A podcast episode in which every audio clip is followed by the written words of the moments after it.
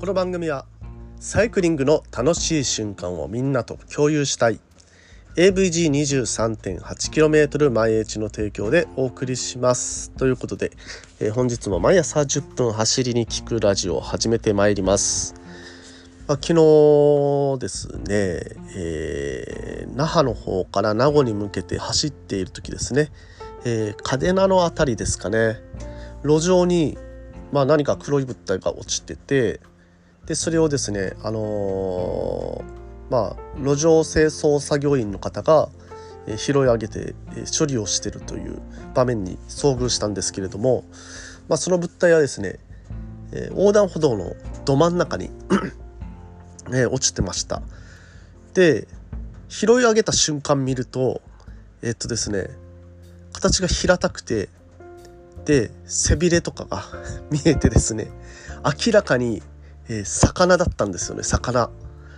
えー、何ですかねあの形ちょっと平たい形しててうんまああのー、カレーとかなんかそれ系の魚に見えたんですけれどもいや落ちてる場所がね道のど真ん中に魚ってっていうのねちょっと、えー、びっくりしましたが沖縄ではですねよくあるあることと言ってもあれかもしれないですけど海の近くであると、えー、海上でですね竜巻が起こってその竜巻で吸い上げられた魚っていうのが時たまねそこら辺に落ちてることがあります。なのでね、えー、すごく違和感のある光景でしたが、えー、道路の上にね魚が落ちてると。まああるあるあるなのかな？沖縄あるあるなのかな？と、はい、いうことで ちょっとねびっくりしたけど、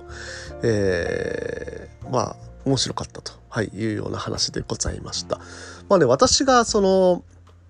道路上で見つけた、まあ、動物というかあの歴史、えー、引かれて跳ねられて死んでいる動物とかねえー、見たりするんですけどその中でね驚いたものがその魚と、えー、もう一つね亀ね亀が落ちてたことがあります。いやびっくりしましたねあれも、うん、まああのどうしてもねそういうふうに、えー、道路上で、まあ、跳ねられたものですとかあとね、えー、ペットボトルとかもねよくあったりしますがそういったものっていうのは道路の端の方、まあ、自転車が走るエリアそこら辺に寄っていきますので是非ともね走る際は何が何が落ちてるか分かりません、えー、皆さんね自転車で走る際は気をつけて走っていただけたらと思います。それではね、えー、本編いきましょうか。Check it out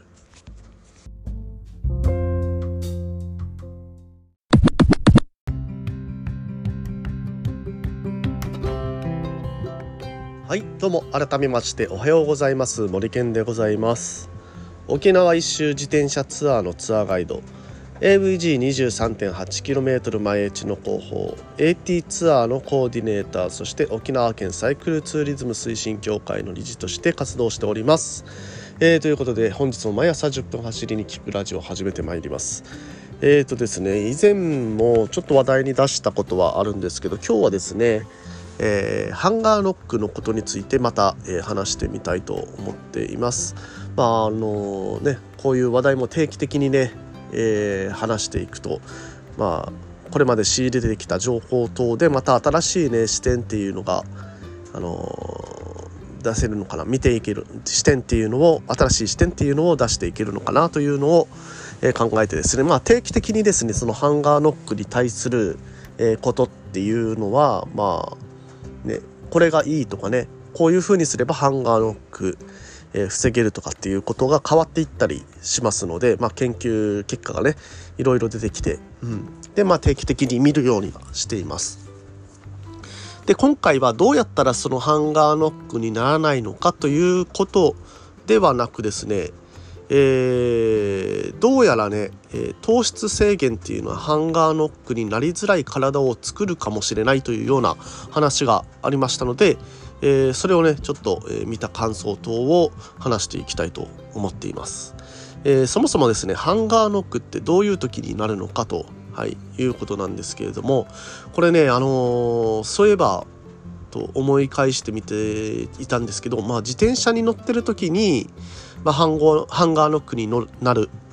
っていうことが多いために、まあ、あのサイクリストの、ね、中ではそのハンガーノックっていう言葉、えー、よく聞いたりするかと思います。あとね長距離系の選手ですね、えー、まあ、ランナーとかね。長距離を走るランナーですとかの間でもやっぱりハンガーノックっていうのは起こり得ることですのでまああのそういった知識を持ってる方は多いかなというような印象でございます。で私がですね昔あのー、えー、小学生中学生はですねずっとですね水泳スイミングスクールに通っていて選手として、まあ、水泳をやっていました。でまああの中学時代にね部活が終わった後、えー、家に帰る間の道のりですね。まあ大体30分歩いて30分ぐらいかな。はい。の道のりなんですけれどもなんかねあの その頃のスケジュールすごいなって思うのがまああの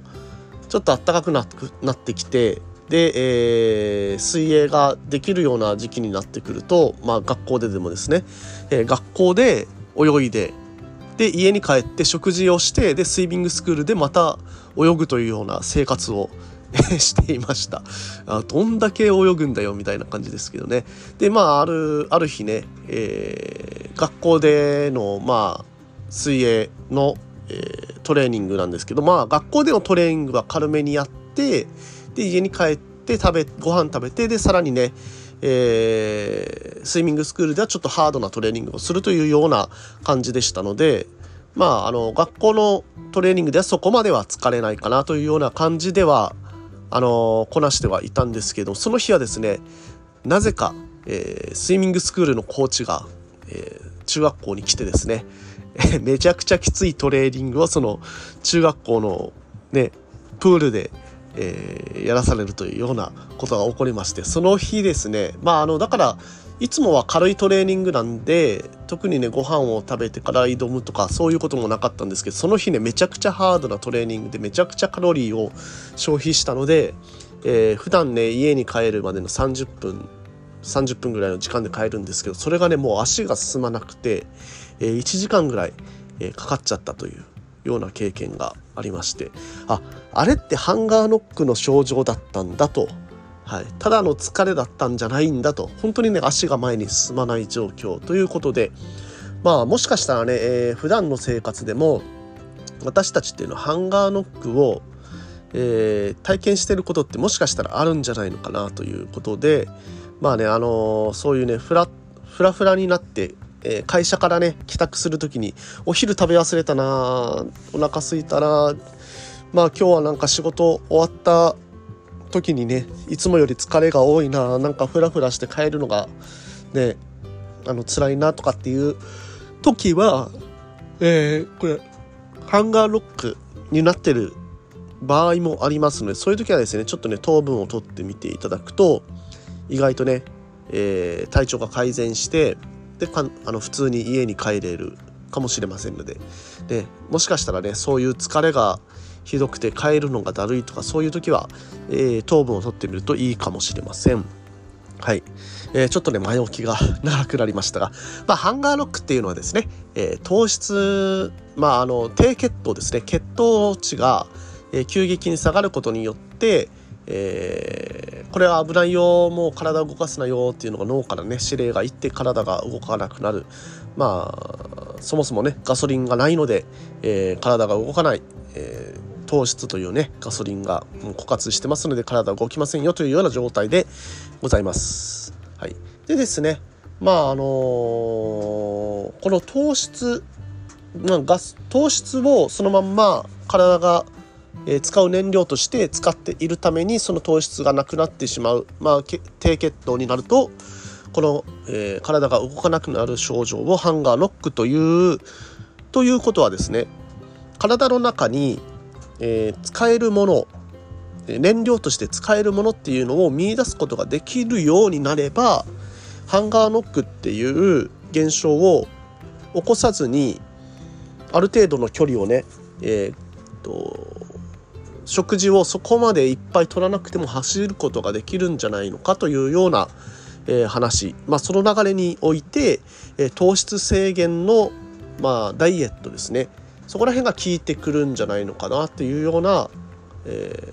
ー、まあ、記事がありました。でまあ糖質制限ダイエットっていうのはどういうふうにしていくかというとまあご飯ですとか炭水化物、えー、麺類もそうですね、まあ、小麦系のものもそうですね、はい。まあ、要するにね炭水化物を制限してで、えー、タンパク質ですとかね野菜とかそういったものを中心に食事をしていくと、はい、いうことで、えー、体がですね、えー、糖質が枯渇している状態に慣れてくることによってこの脂肪ですとかねそこら辺に溜め込まれてる糖質あとねケトン体っていうんですけどそれをね変化させてそれをエネルギーに脂肪をエネルギーに変えることができるような体にしていくというようなダイエット方法になります。まあ、この利点としてはですね、えー、まあ脂肪を燃料として消費することによって脂肪が、えー、消費されやすい、え、カロリーの消費、まあ、あの体を動かすための燃料としてこの糖分、えー、口から取った糖分をそのまま使うんではなくて体に蓄えている、えー、糖分、まあ、糖質に変換できるものから先に使っていくということで痩せやすい体を作ることができるというような、えー、利点があるとされています。はい、でまああのこの悪い点としてはですね、え、便秘になりやすくなったりとか、はい、あとねあのー、体の匂いが変わったりとかね、えー、そういったことはあるようですので、まあ、もしねそれをやる際はいろいろ調べてみて、えー、自分に合ったものなのか、まあ、食事もね取れるもの取れないものっていうのがいろいろ出てきますのでちゃんとね勉強してやらないと、え危険だったりしますので、えー、そこもね、えー、調べていただければと思いますが、はい。まあ、そういうふうにね、えー、糖質制限ダイエットをやると、え体に蓄えられている脂肪に蓄えられているエネルギーを使うことができるようになるということでこれがですね意外とですね、えハンガーノックを、えハンガーノックになりづらい体を作ることができるということにつながると。言ってる方が、えー、たくさんいらっしゃいます。これはですねまだあの医学的に完全に証明されたものではないので、えー、試す試さないっていうのはちょっとね自身で考えてやっていただきたいんですけれども、はい、意外とね糖質制限ダイエットというのはハンガーノック対策になるかもよというような話を今日はねちょっとさせていただきました。まあそうですね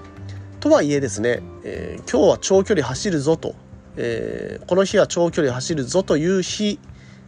ね、あると思います。そういう日は、えー、逆にですね糖質制限ダイエットをやっている中でもその糖質制限を解除して、えー、糖を取ってあげることでよりねパフォーマンスも高められてで、まあ、長距離をね以前糖質制限ダイエットをやる前よりは、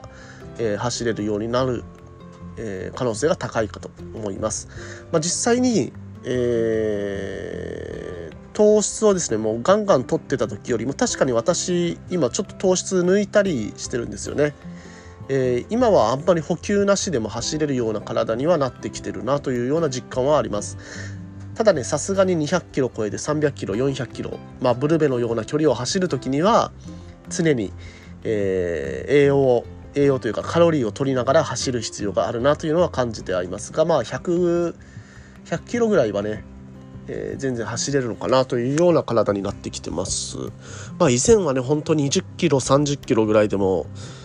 もうお腹が空いてねなんか補給しないとハンガーノックになっちゃうよというとかいう恐怖鬼心の中で走ってたんですけれども、まあ、実感として確かに糖質をちょっと抑えると、えーね、パフォーマンスは別としてですよ、えー、そのレースにはもともと出ませんのでパフォーマンスが上がるかどうかは分かりませんが、まあ、長距離はね耐えられるようになってきてるのかなという実感もありますのでちょっとねそれも合わせて共有させていただきました。はいということでですね、毎朝10分走りに聞くラジオではこういったような自転車に関する Tips と毎朝10分話しておりますので、えー、この情報ね、役に立ちそうだなとか、面白かったなと思った方は是非ともフォローしていただいて、えー、SNS 等で共有していただけますと嬉しいです。それではね、今日は雨なんで沖縄地方はね、あまり走ることができないかもしれませんが、外に出られる際は気をつけていってください。それでは皆さん今日も気をつけていってらっしゃい。